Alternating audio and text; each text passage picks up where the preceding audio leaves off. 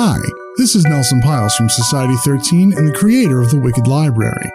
Dan Foytik, the current host and producer of The Wicked Library, has started a Patreon campaign with a lot of great perks for those of you who want to keep the show alive and most of all, free. It's an expensive endeavor to keep a podcast like The Wicked Library up and running. Website costs, equipment, storage for all of the episodes. It takes a lot of money to keep a show like this free for all of you. Besides that, think of the librarian. Yeah, the poor soul.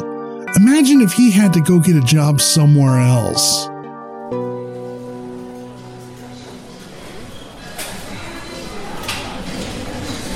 Hey, new guy, come here. We got a complaint. Hello, kid. Uh, I mean, Steve. This guy ordered chicken fingers. What the hell are these? Oh, chicken fingers. I thought you said children's fingers. I always have a few of those on hand. Get it? oh, you're fired. Oh? Oh well, guess it's back to the DMV. and stop laughing like that, it's spooky. Promise? So, if you want to help your favorite podcast, and especially to keep the librarian off the streets, go to www.patreon.com backslash wicked library. And thank you for your support.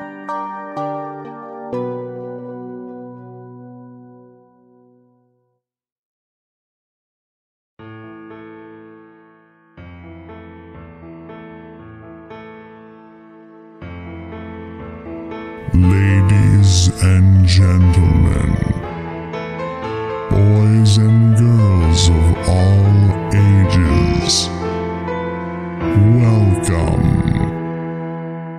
Nah. Hello, kiddies! Welcome to season seven.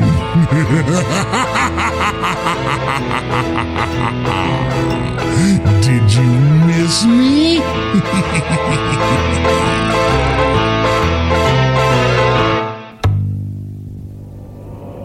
Society 13 Podcast Network. Redefining podcasts. Society 13.com. I like to listen.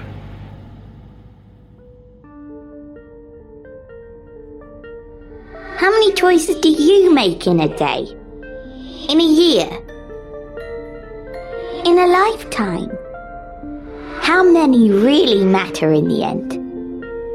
Do you agonize over the small ones and avoid the important ones? Here on my lift, in this place where all things are possible, your choice matters. Your choices require sacrifice. Will you make the right one? Choose to listen to The Lift in iTunes, TuneIn, Stitcher, and now iHeartRadio.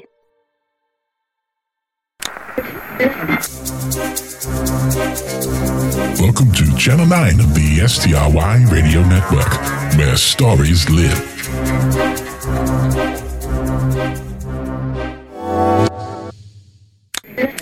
Hi, this is Nelson Pyles from the Society 13 Podcast Network. The show you're about to listen to contains. Wait, hey, what? Bye what are you bye. doing here? Get out! Get ah, ah! Well, certainly won't have to listen to that anymore, kiddies. This is your librarian. The Wicked Library is intended for mature audiences only. If you're what NPR calls a sensitive listener, do yourself a favor and stop listening now. For the rest of you sickos, come on in. It's always story time at the Wicked Library.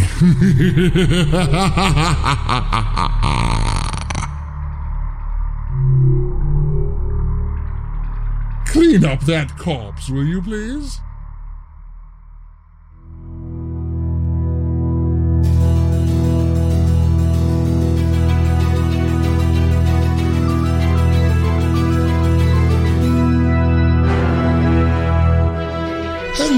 Kiddies. have a seat and relax. I am your librarian. There's nothing to be afraid of, yet. Hold on to yourselves, boils and ghouls. This is going to be a dark ride. We'll leave the lights on for now. No talking. It's story time at the Wicked Library.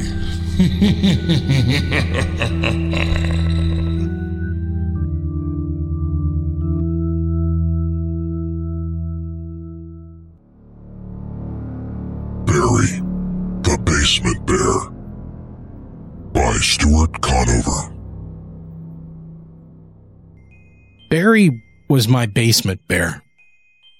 He kept the monsters in the shadows with his obsidian button eyes and kept the rest of the room shining with his ivory smile.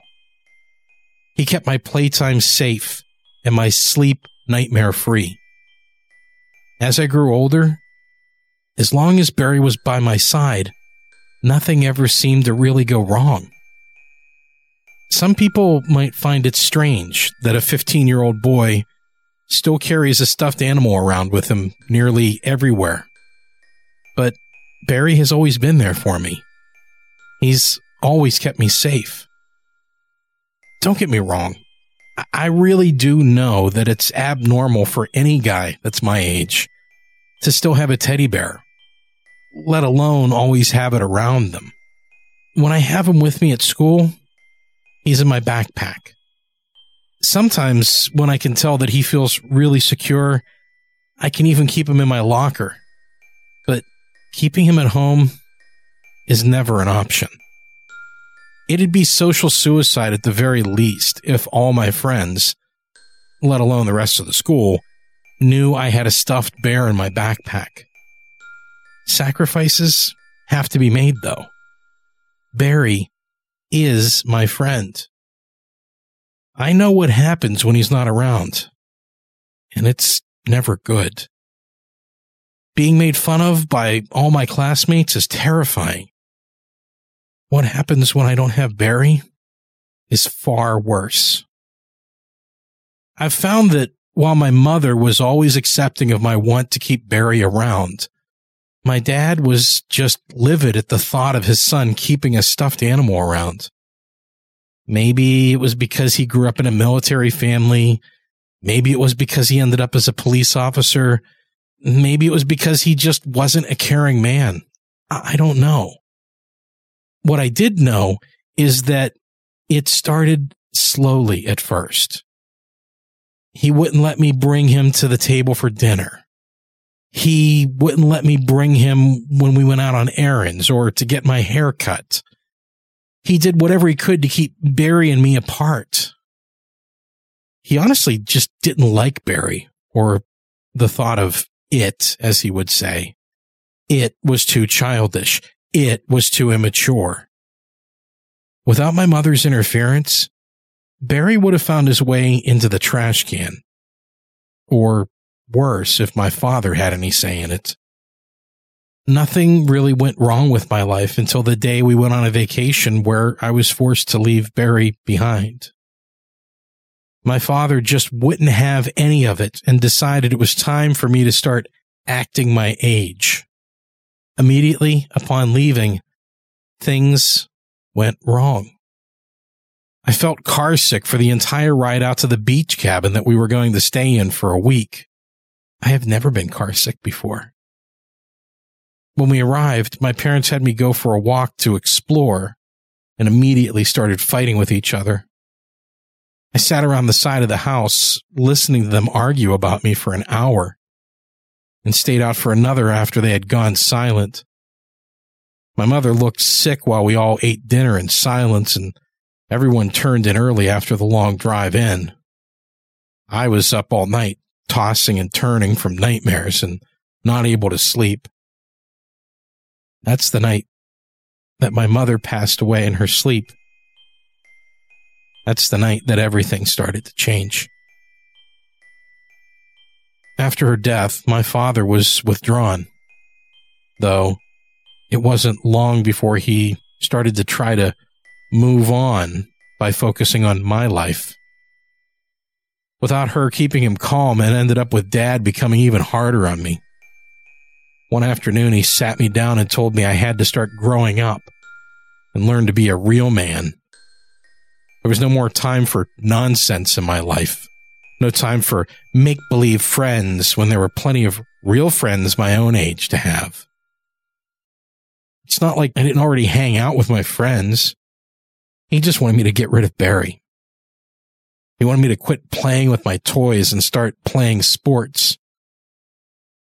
I honestly did try to hang out with my friends as much as I could, even before he said anything. It's just that I wasn't out with my friends enough when my dad wanted to be home alone drinking. When he wasn't at work, now that my mother was gone, that's all he did. Is that what he wants me to do? Is that what being a man was? Drowning my sorrows in the bottom of a bottle? When I was finally sick enough of his harassment, I asked him that, and he yelled at me to go to my room and leave the damn bear behind. He'd deal with me and it later. And I paused for a minute thinking I could sneak back in and get Barry. If I could grab him before my father had enough to drink, he might even forget the bear was there. I thought that I had a chance. At least I did until he started to yell. First, he was yelling about me, then he was yelling at the bear. Then it got quiet. I decided I didn't want to be outside of his room if he walked out now and silently scrambled back to my bedroom, wondering what was going to happen next. It wasn't long until I heard the door to his study noisily open, followed by his feet stomping down the hall with purpose. He came to my door and stopped, not saying anything. The hair on my arms were standing on end, and I tried as hard as I could not to make a sound. He stood there silently for a few minutes until he stomped to just outside his room. I exhaled, not even knowing I had been holding my breath. I could hear him open the attic and slowly drag down the steps leading to its darkened interior. They creaked as his weight was applied to each step. And shortly after he went up, he came back down. I could hear him raise the steps back up, and he walked back to his study in a much more subdued manner. He called me down to dinner an hour later and said the bear was gone and that's all there was to it. He was sick of me staying in, not playing sports and instead playing with a damn bear. From now on, things were going to change and I was going to have to shape up or else. He wouldn't enlighten me on what the or else was, and I was too afraid to ask. I went to bed that night, and for the first time in years, I wasn't able to sleep. I couldn't close my eyes without feeling something in the room with me. Someone, no, something was waiting for me to fall asleep. I felt that it wanted me to be completely defenseless. Every time exhaustion would overtake me, I would wake up screaming or sweating or unable to breathe. I had never been so terrified in my life. Finally, the sun peeked through the cracks in my blinds and I just got up, barely able to stand. I was so tired. I wasn't going to stay at home, though, and face my father's anger. I got ready for the day. I went to school without Barry for the first time in my entire life. Half asleep and knowing he wasn't there keeping me safe, the day was a train wreck. I'm not the most popular kid in school, but I have friends and I generally get along with everyone. Or at least I thought I did. Within 30 seconds of walking into the building, I was tripped and glared at by a group of kids that had always ignored me in the past. On the way to get my books, I was pushed against a locker by another group. Opening my locker turned into an avalanche of books that ended up with me getting a black eye. As the day went on, I was called on in every class right when there was a question I didn't know. I had forgotten my lunch when rushing out in the morning, half asleep. And to top it off, I had no money to buy anything. Nothing was going right.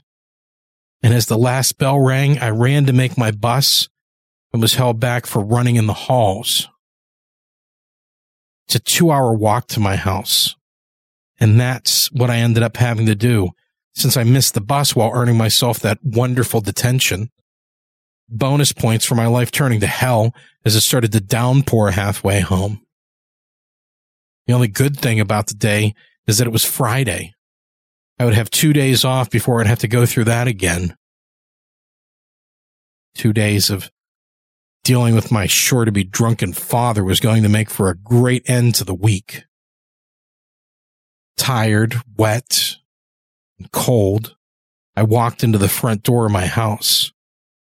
My dad was already passed out on the couch, and that was the first good thing to happen all day. I just knew that if Barry was actually in the attic, I had to get him back. It had only been a day without him, and my entire life was turning to hell. I couldn't go on like this. I knew he had to be what was keeping me safe all this time. There was no other explanation. Barry was keeping my life in order and I had to get him back. I quietly closed the door to his study, could still hear his snores from the other side. This had to work. I hurried upstairs without making a sound and tried to quietly bring down the stairs to the attic. The door creaked when I pulled it open and the stairs squealed being pulled down and seemed to slam down in the silence of the house. I stopped, holding my breath, but he hadn't awakened. I slowly crept up the stairs, painfully aware of each creak as my foot would come down. I would take a step, pause, take a step, and pause. It felt like hours, but within minutes, I was near the top, and as my head breached the opening above me, I realized I could barely see a thing. There isn't a light in our attic, and I had no idea how I could find Barry without being able to see. It came to me in an instant, though. Barry was near me. He wanted to be with me as much as I wanted him. All I had to do was close my eyes and he would tell me where to find him. I had to find him. I didn't just want to find Barry. I needed to find him. And I knew that deep down, he needed me. I reached into the darkness, oblivious to the sounds I was making now and concentrating completely on Barry. He was there. He had to be my dad wouldn't just have thrown him out. He came up here for a reason, and it had to be to hide Barry. I stumbled in the dark and tripped. Tripped? How could I trip when I had to be so close to him? I went to push myself up, and my right hand brushed against something that was covered in fur. Something that moved beneath my hand. Barry? There was no response, but whatever was in my hand had stopped moving. I grabbed onto the fur and slowly backed toward the stairs. As he entered the light, I swear Barry was smiling more than usual, and his eyes flashed. Everything was going to be all right again. I just had to make sure no one found him again. I sealed the attic back up and slipped back into my bedroom. The next day, I snuck Barry into the bottom of my bag. My dad was still passed out, so I made sure to grab my lunch and made the bus on time. At school, everything was right again. None of the bullies paid me any mind. Classes went well. I knew the answers to the few questions that I was asked by my teachers. Everything was perfect. When I finally walked back home, I had a smile plastered on my face. Not even my dad being home early could spoil the mood I was in. Barry was back and everything was going to be okay again. When I opened the door, it took all of three seconds before I was lifted off the ground and shoved against the wall. I could smell the stench of alcohol on his breath. Where is it? He yelled, spit flying against my face. Where's your goddamn bear? I couldn't move. I couldn't respond. I couldn't even think. I was petrified. The man before me was no longer my father. He was pure anger, pure rage. He had become a monster. Answer me, boy!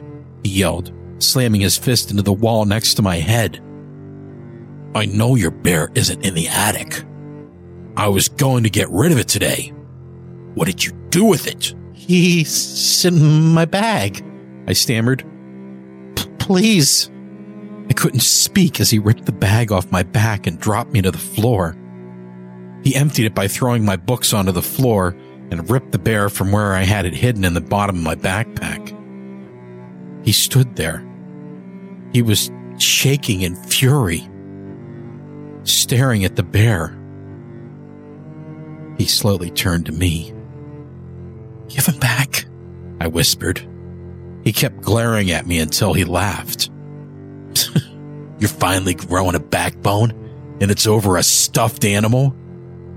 The bear is going in the trash. And if I see you try to take him out, if he shows up in this house again, you're going to wish you were never born, son.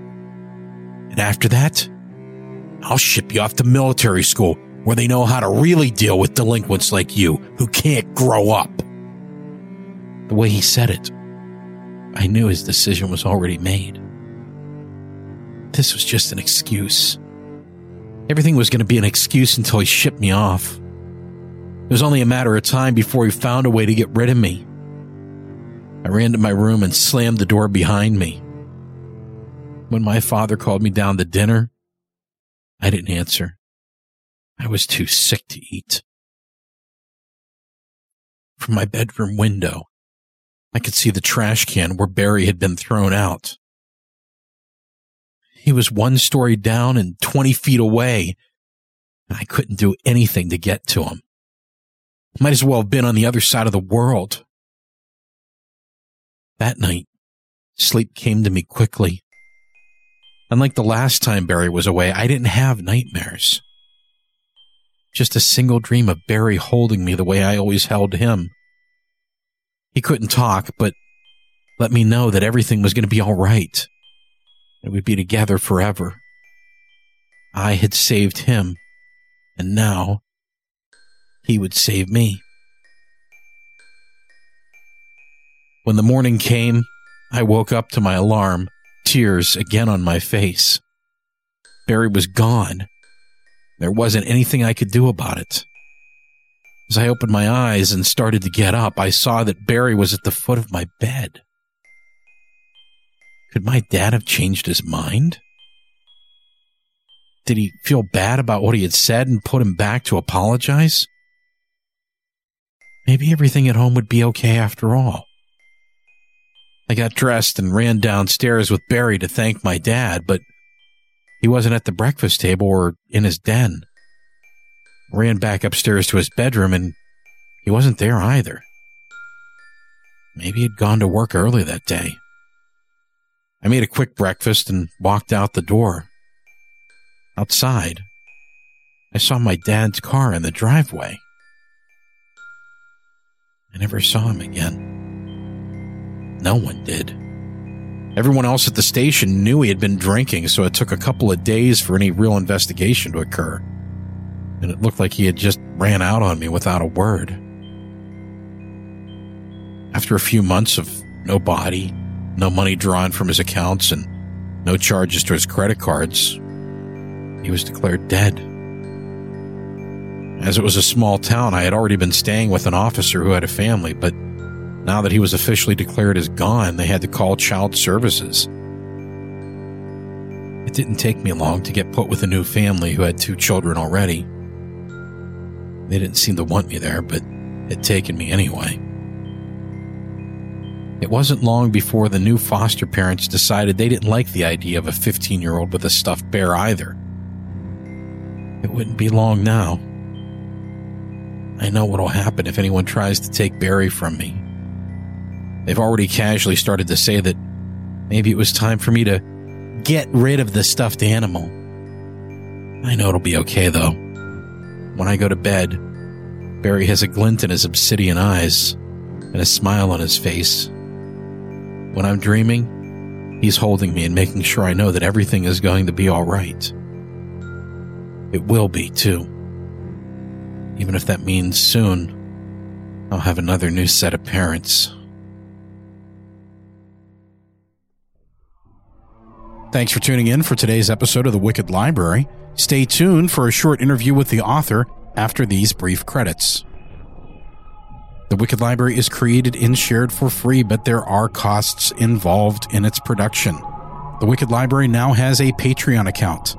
Head on over to thewickedlibrary.com for more details and to support the show you love. We really do count on your support in order to make the show possible. The Wicked Library is sponsored by the Legends, Myths, and Whiskey podcast, brought to you by a team of storytellers and whiskey lovers. They bring culture to life through storytelling every week. You can find them over at legendsmythsandwhiskey.com. You can, of course, also find them in iTunes or your favorite podcatcher. They also have a production of Beowulf, fully scored, with music by someone those who are fans of the Wicked Library would be familiar with, Nico Vettese. Find links in the show notes or head on over to legendsmythsandwhiskey.com to find out more. The Wicked Library is a Ninth Story Studios production. NinthStory.com. All audio recorded in house at Ninth Story Studios is recorded on Rode microphones. Find out more information about the great products over at Rode.com. That's R O D E.com. And big thanks to Rode for helping us make this show possible. Complete show notes, including credits for music, art, story, and narration, can be found at thewickedlibrary.com by clicking on the appropriate episode number. You can also find a link to our Twitter account, our Facebook page, and a link to rate and review the show in iTunes. Reviews mean a lot to us. Please let us know what you think of the show. And now, our interview with the author. Today we have Stuart Conover, who is the author for today's episode of The Wicked Library, which is the season premiere for season seven. I don't know. Who'd you pay off to get that one, huh? Uh, you know, uh, it, it took a lot of uh, bribery and uh, booze being sent in the mail, but Right. managed to make it happen. So- Right, right. No, actually, it was it was our great honor to have you on. We've talked and corresponded quite a bit over the years. You do a lot for the community with Horror Tree, and I just thought it would be great to have you on the show and feature one of your stories. And you came through with Barry the Basement Bear. Uh, you sent me two great stories actually, and I had to kind of pick between the two, which is always a good problem to have. Just Eh, like it's anybody. better than reading them over and uh, regretting your decision. to invite me on. well, yeah, I mean, we get a lot of submissions to the show, and it's it's difficult because sometimes you get something that you really love and you really want to do, and for whatever reason, maybe it's because I've only do twenty four episodes a season and I've run out of slots, or it's just not the right tone for the. I mean, it's a great story, but it's not the right tone for what I'm trying to do with the show, or sometimes they're just bloody awful. Uh, but thank you so much for sending me one of the good ones. Oh no, I, I appreciate uh, the invitation, and I'm I'm glad you liked what I sent in. So works out. yeah, it was a lot of fun to do. I wanted to talk to you a little bit about kind of not not the question that everybody dreads, which is where'd you get the idea for the story, but just kind of uh, some of what you put into the story and kind of the process of writing it and creating it. Maybe some of the struggles that you had and some of the things that came easy. What was it like for you to sit down and actually birth this story? Uh, well, this one was a couple years back, but it was shortly after my first son was born. So at the time, instantly anything with kids, it, it- not a baby in the story, which at the time my first son was, but anything with kids suddenly creeped me out a lot more than it used to. uh, you know, as a horror writer, you instantly go to the the worst thing that can happen in any scenario, and Right. when you have a kid in your life, that's suddenly a hell of a lot more frightening than it you ever thought it would be. Right. So I went, what could I do child related that wouldn't be over the top? So Mhm. came up with a stuffed animal mm, with a little bit of a supernatural element to it. Right. As adults, we all look back to being kids, and a lot of us had a favorite toy or a favorite stuffed animal or, or something that to us took on a personality and a life of its own. And here's a story about a young man who has a bear that has a personality, and it's not his imagination. This bear actually does have that personality. So I thought that was kind of neat. That's one of the first things that drew me to the story. It was a fun little twist on the idea because everyone has, or most people had, you know, their their favorite stuffed animal, their favorite toy. They took it everywhere. So what about one that, in their imagination, when it protects you from the monsters that are under your bed, it actually does. Yeah. Yeah, exactly. Well- and this one actually it also plays with that idea of becoming an adult and growing up and passing from childhood into early adulthood and kind of the stigma that is attached to anybody that wants to hold on to their childhood. So there's another layer there that I found really interesting and intriguing. as geek culture has become more prevalent, it's not as stigmatized as it once was. Because, I mean, Marvel comic movies are the number one box office successes right now. Right. So, to an extent, it's not as much as it was. But I mean, even so, it's you don't see every adult going out and still buying toys for themselves. Or Right. Yeah. It's a, you look at the stuff that's, I mean, I, I'm I'm looking at my shelf and I have, you know, an original AT-AT and, you know, I have some action figures up there and some stuff from Star Wars because I'm a big Star Wars geek. But those are what we call as adults collectibles. Um, exactly. but you don't see too many adults walking around with a stuffed bear or a teenager walking around with a stuffed bear. is they can't really say it's, oh, that's a collectible. Um, Right. so, so I thought that was really neat that that's kind of what you picked to to focus on. How many drafts did did this story take for you? Was it something that came pretty easy, or is it something that you kind of had to really? Because I know every tale's a little bit different. You know, that one was surprisingly really quick. It did not have too many drafts. Um, most of my work, I kind of plan out ahead of time and work off of it. This was one that I just, I kind of wrote straight through and I revised a couple times, but there wasn't a lot of, I, I knew exactly where I wanted to go with it pretty much mm-hmm. right off the bat.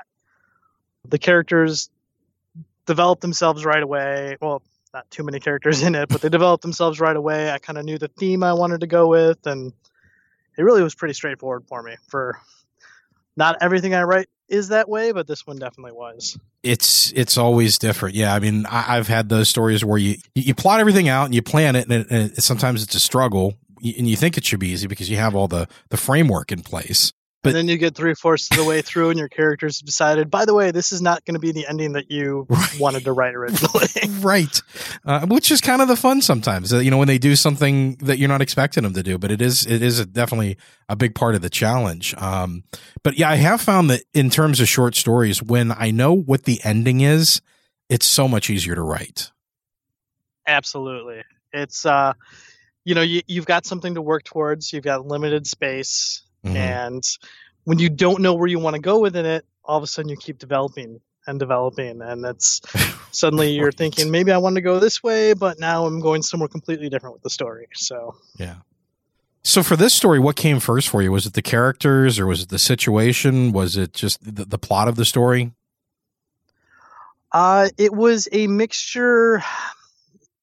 I mean, the characters and the plot kind of go hand in hand. Mhm. Um, but it was a mixture. I knew I wanted it to have the stuffed animal save the day for the kid, Yeah. but do so in a way that would not really be, you know, the, the little bit of the horror aspect kind of going into it. Um, it's, and I wanted to be, you know, like something that you would see innocently, a teddy bear, like Mhm. the epitome of the childhood. This is just a something to hug and hold and be comfortable Yeah. and have it go completely out of the box on its own. right So Yeah, and whenever I talk to Steve Matiko, who's the artist uh, who did the the cover work for this one, um, you which know, I love, by the way. I'm glad you do. Usually for me, it's when I read the story, it's like kind of what is it? Was there a particular scene? Is there something that kind of jumps out at me? And for me, obviously, it's the smile and the bear. And whenever Steve and I worked on it, I was like, what we need to do is I, I want the smile to be it has to be slightly creepy. You know, it, it has to be like at first glance, something's not quite right. And as you look at it longer, it's like, oh, that bear's smile doesn't look quite right. Absolutely. Yeah, it's this is a story actually if I ever went back, uh, I don't think I'm going to. If I ever went back and turned this into a novella or something longer, uh-huh. I would actually want to talk to Steve because that the the art was perfect for it. Like it was, fa- I, I saw it, I was like, wow, this is great. This is almost exactly what I saw in my head. That's awesome. So, yeah, Steve will be happy yeah. to hear that. I mean, the artists are always excited when they get a vision for something and it matches up with what the author had and that's one of the coolest parts about putting the show together is working with the composers and working with the artists and working with the authors and kind of you know, you get that new vision. And for season seven, I'm not going to be narrating every single story. I've actually enlisted the assistance of some other great narrators that I know. So each story is going to kind of have its own unique vibe to it. Yeah, I've uh, a couple anthologies I'm in have been narrated before. So actually being able to hear that process of your story being read aloud by someone who narrates, yeah, is pretty amazing because you get a lot of inflection either that you didn't mean for but fits really well yeah. or that was spot on and it's like wow that's exactly how i was saying it in my head and it, it's great. So yeah. i'm definitely looking forward to it. So what techniques work best for you when you're working through a story and you're editing your drafts? Is there anything that you've learned in the, the years of doing this that really works well for you? Well my writing style has actually become pretty specific over the last couple years. Uh-huh. Um, with the kids and whatnot, I do the majority of my writing actually on the train. Oh, I have wow. a 40 minute train ride in the morning, 40 minute train ride at night. So I take that time and I write for the entire that entire portion. Um, That's really smart. a little different. Yeah, it's you know it's it's it's time I just put my headphones in. I can zone everything out and just get work done. Um, for editing, anytime I write a story, as long as I have enough time, I like to finish writing it, give it at least two weeks before I try to edit it. Mm-hmm. Uh, I've I know noticed personally I have a huge problem if I try to edit a story right away, where I will mentally be reading it how I meant to write it, even if I didn't write it that yes, way. I know exactly what so you're talking I'll, about. I'll read. Yeah, I'll read over a sentence. I'm like, oh, this is what I meant, and that's how I'll read it, even though the the words are off. Right. So there's that, and then I use a combination. Obviously, you know, Microsoft Words grammar check. There's mm-hmm. a program called Grammarly that I love. Yeah. Grammarly actually has a great built-in feature that has changed my writing over the last year that tells you if you've overused a word too many times. Oh wow, that's cool. And that's something I didn't realize I was always doing and that has completely helped on that end of things. Yeah, it's very easy to to get into that habit of falling in love with a certain turn of phrase or a certain word. Um, and I think we all do it when we write and, and, and tools like that are great for helping you realize it because those words become so ingrained in your character and who you are. It's almost like the word said, you don't see it whenever you're, you're reading through it. Exactly. And it's there and it's a problem and you, you mentally know it's a problem. Mm-hmm or you you just you know you write it because you don't realize it. And this you know programs like that really help just to be like hey by the way you've used this a hundred times in this 2000 word thing that you worked on. Right. maybe you want to cut it down a little. That's right. It's a thousand of the 2000 words in your story so you might want to try something else yeah. Haven't been quite that bad yet but uh close a couple times. Right other than you know the headphones and, and the riding on the train are there any other techniques you use to kind of get yourself into the writing mode? Or because you've been doing that for so long is it just kind of automatic as soon as you put the headphones on and the train starts moving you're you're in that zone?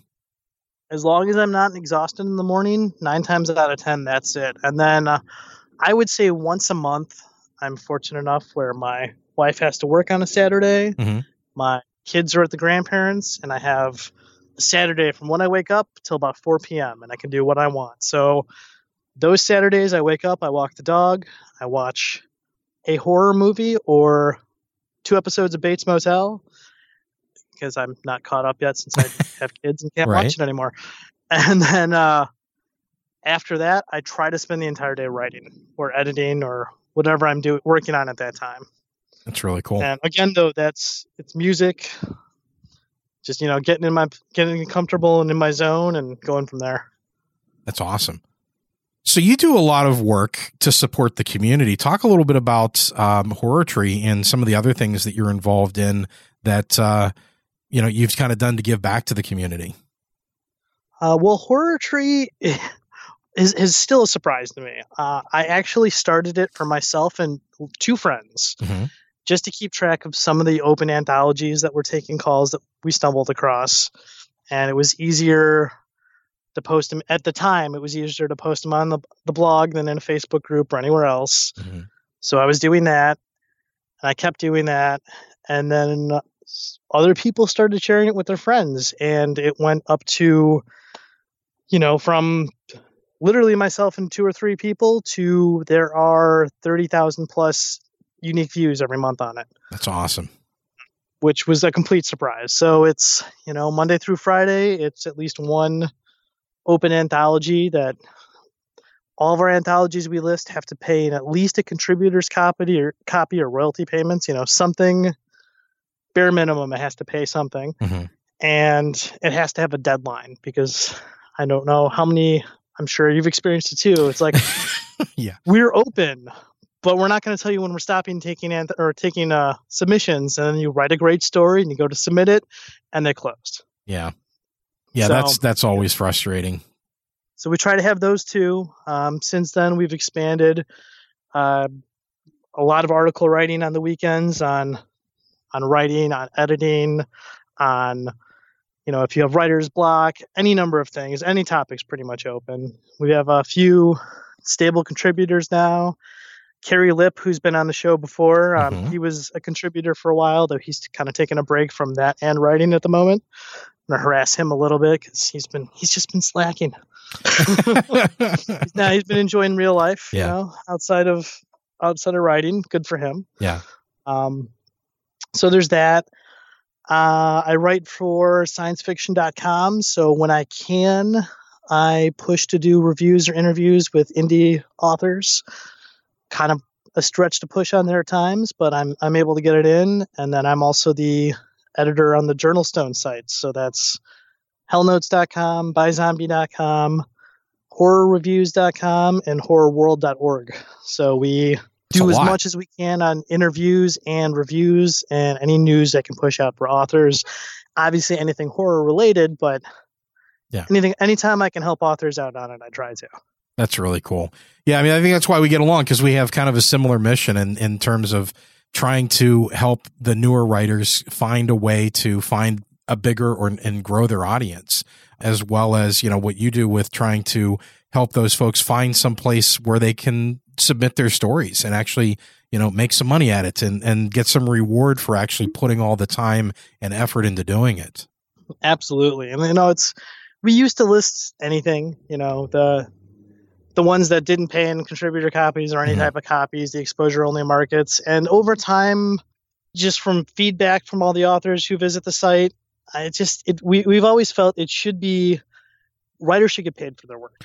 Yeah, you need to get know? something of value out of it because there's too much time and too much effort that goes into it. And, you know, that's one of the things that we've started to look at coming up into season seven and going into season eight. Is there a way that we can expand what the Wicked Library does and, and start to, you know, reward the authors financially? But, uh, you know, Nelson and I have always kind of felt that there's a lot of time and effort and love that goes into the composition of the music, the art, and to create an audio version of a story um, that you know the authors are getting something out of it. And so far, everybody agrees with us. So you know, it's it's been a really cool thing to to work with those folks and to expose them to new fans in a way that's actually conducive of them actually selling the other work that they have out there. Not every author gets the chance to have one of their novels, novellas, short stories turned into an audiobook. Mm-hmm. So that experience alone is pretty cool. Yeah. I'm not gonna lie. right? Um, yeah, I've fortunately a couple of the uh, the anthologies I've been have done that, so I've heard it before, and it's it's always a thrill. I mean, Yeah. you know, and it as you said, it does open up to a new market of readers. So yeah, absolutely. So, what advice do you have as someone that ha- does a lot of writing and, and does a lot of analysis of different markets that are out there? What advice do you have for newer writers who are still working to get published or are still growing their fan bases, looking for new ways to get their work out there? Uh, I, I could go on for quite a while about that one. Um, a lot of it is, you know, you got to figure out as an author, because unfortunately, if you want to be able to make money off writing, Mhm. unfortunately, you have to treat it like a business. Right. And no one wants to hear that, but you have to treat it like a business. You have to, you know, you, you've got to figure out what markets are going to help give you exposure and get paid for. You have to figure out for exposure, like which social media outlets are going to be the best. You have to have a plan for it. Mhm. You can't just post randomly now and then. Um, you need to get your name out there because, quite frankly, if people don't see your name out there, when they go to Amazon and they see 800 new books by authors, Mhm. why are they going to pick yours? Right. it's and it's brutal, but it's the truth. You know, you need if you're self-publishing, you need really good artwork that's not stock photos. You need something that will draw your name out. Yeah. You have to have people say, "I recognize that name," even if they don't know why. They have to recognize that name to really get drawn in these days. And that's just there's there's so many choices. It's so easy to self-publish. Mhm. So easy to get. I, I it's easy to get into anthologies.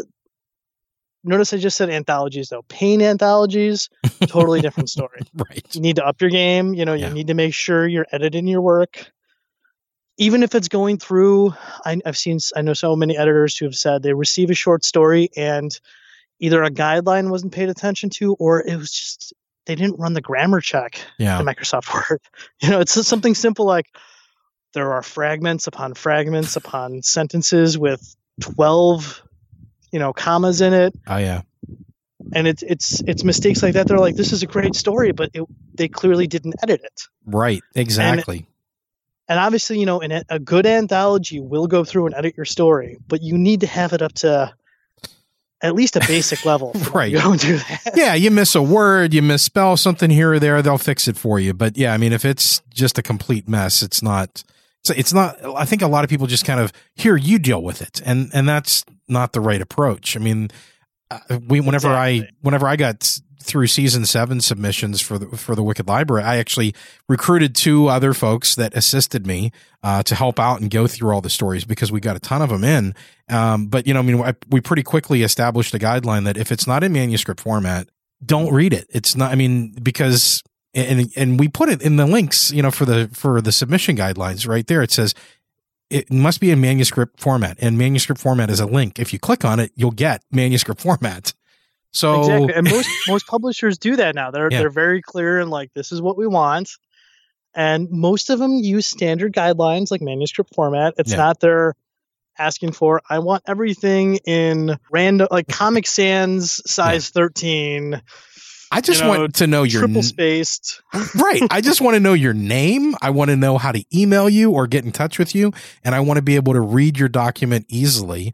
Um, And if you don't put it in a manuscript format, I don't know who you are because most of the time, the original email, and this is something I should, I mean, most people should probably know if they don't. A lot of times, your story gets separated from the original email because somebody else is working the slush pile um, and going through and looking for uh, the story that's going to jump out at them to narrow it down. And if you if you don't have your email on your document, a lot of times it becomes very difficult, and it takes a lot of time to go back it. through the old emails and go, okay, who actually sent this to me? Exactly. And you know, unless your name is say Stephen King or Clive Barker, I don't think uh, that really cuts it these days. I mean, I do everything I possibly can to help out, but you know, when we get a volume of submissions in, sometimes you just look at and you're like, I got to get through these because I can't have people wait 90 days to hear back.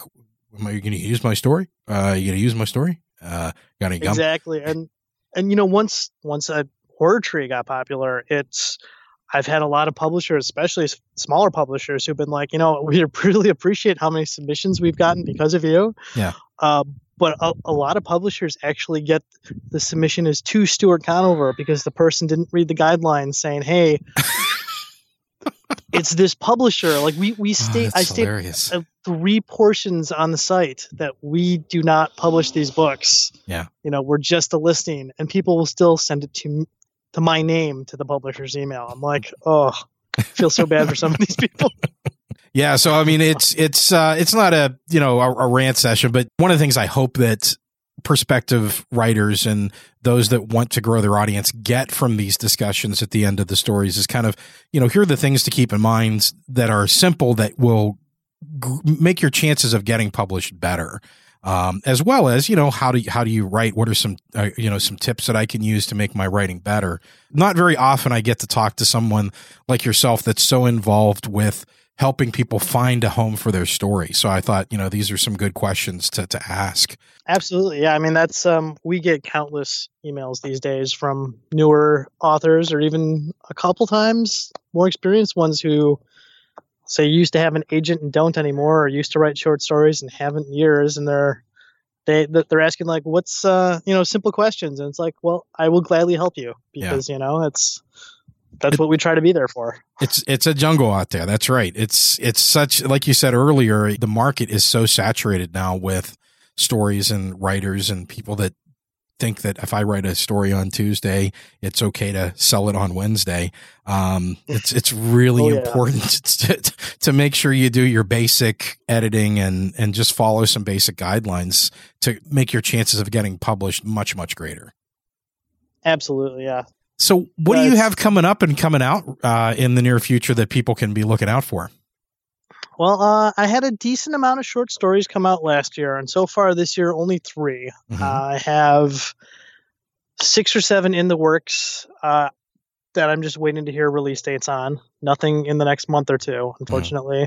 Uh, most of this last year, I actually spent finalizing, hopefully finalizing uh, my first novel. I think I'm down to taking a day off of work and finishing the current draft I'm on going through another, one last round of beta readers, and I, I'm good to send it off to a publisher. So, knock Excellent. on wood. Hopefully, the first novel next year ish. Uh, I've also spent a lot of time. I have three novellas almost done, and another novel about half done. Mhm. That's been a lot of my focus this last year. Has been trying to move on from doing just short stories to something a little bit longer. Yeah, and I think anytime you take on something new like that, uh, it it there is a a definite I don't want to say learning curve, but there's there's definitely a, a period where you go through adjusting to that new format. Like for me, I had always tried to write the longer forms, and you know I'd finish them here and there. But the, the thing that always I always struggled with was the short form. Um, and for me, it, it was always more difficult to write a short story than it was to write something novella or novel length. Um, but yeah, it's it. There's always that changeover when you're working on something. So that would explain why you didn't have that many short stories this year, I guess, right? Absolutely, yeah. Saying it again. Uh, no, there's uh, you know, I, I've had some, uh, actually about five or six acceptances. They're Uh-huh. just the anthologies are being released late this year or next year. But for the most part, I have not been writing a lot of short stories this year. It's Yeah. been a lot of working on the novels, novellas. Some of them I've I've had kind of been working on for the last year or two, just plotting them out. Mhm. Um, as I mentioned earlier, I like to plot out instead of just write straight out Right. so it's been evolving a lot of that and then a lot of editing of the the novel i technically finished last year Mhm. and then i took six months off of and then i sent to one person to edit uh, who does mil- a lot of uh, military consulting Okay. um, there's military references in it and i Okay, wanted I to make gotcha. sure that was right Yeah. Because let me tell you the number one complaint i see about reviews on anything military horror military science fiction if that's off they know Oh yeah. the readers know and they will call you out on it left and right so i wanted to make sure i had that dead to rights completely you know locked down as much as possible Mhm. um, got that back did another draft and then i've been as i said i have a solid day of editing to finish that up Mhm. which i just need to take a day off of work because it's it's not something i can fit in 40 minute spans and make actual headway on Right. You need undivided focus time for something like that. I got it. Exactly. so, yeah, I mean, aside from that, it's been keeping up the websites, Horror Tree, keeping up my daily writing on science fiction to help pay the bills, and Mm-hmm. Because I love everything science fiction, horror, and comic book related. It's awesome. And um, yeah, keeping up the rest of the sites. Very cool. Well, where's the best place for folks to uh, interact with you if they if they love today's story? Where can they find more of your work and, and interact with you? Uh, well, they uh, for finding more of my work, uh, StuartConover.com. I've got everything listed on there uh, for interacting. Uh, I have a Facebook page, but I would say Twitter. Um, Okay. Twitter.com slash Stuart Conover. It's I'm on there. I check it every day. Mhm. Don't always write a lot to it outside of recent posts, but I I will always respond daily on there if something comes up. Yeah, Twitter is really good for interaction. I think that uh, it's it's a great outlet. It's it's a way you can contact a lot of people too that normally you wouldn't have access to. It is. It's actually it helped me not only get my gig with sciencefiction.com that's my, you know one of my side jobs but mm-hmm. because of it I've been able to interview and request to review quite a few things that and quite a few people that I would not have had any idea how to get in touch with otherwise, you know. Lots of comic book artists and writers where even on their webpage there's no real contact me information, which is something that's I feel sorely missing on a lot of authors' websites. Yeah.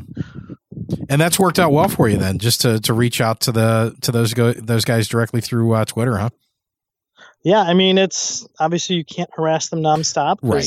That's that's rude. But, uh, right. You know, you, you get the occasional, hey, I write for so and so. I'd like to interview you about this, Mm-hmm. and as long as your schedule is free and they're open to interviews or making a comment, they will respond.